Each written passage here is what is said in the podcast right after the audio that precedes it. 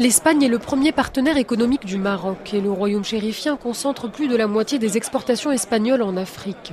La semaine dernière, les deux pays ont organisé un forum économique commun à Rabat, le premier depuis huit ans. Et pour Adil Raïs, coprésident du Conseil économique Maroc-Espagne, cette rencontre est venue clore une brouille de plusieurs années, désormais derrière eux. Tout finit bien quand on a la volonté d'y arriver. Donc on est arrivé à ce forum et le succès est là parce qu'on a eu plus de quatre cent soixante-dix participants. Mais cela montre une chose claire, que l'Espagne est un pays très important pour le Maroc et le Maroc est un pays très important pour l'Espagne. Depuis plus de dix ans, l'industrie marocaine se transforme et se tourne vers une énergie plus verte. Le royaume chérifien développe des capacités solaires, hydrauliques ou encore éoliennes. Les industriels marocains se préparent donc activement pour répondre au mieux à de nouvelles exigences. D'ici un an et demi, les produits importés en Europe devront avoir un label décarboné.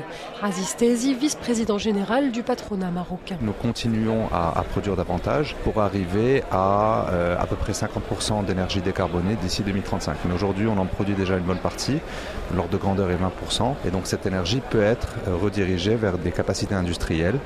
Et ça fait partie de l'ensemble des, des changements qui sont opérés et qui nous rendent conformes aux exigences de nos partenaires. Pour atteindre ces objectifs, le Maroc peut compter sur son allié espagnol, Aziz Taisi. On est deux pays qui ont l'habitude de travailler ensemble. Il doit y avoir à peu près huit cents entreprises espagnoles qui sont installées au Maroc. Et donc sur certains marchés africains, par exemple, on peut y aller ensemble.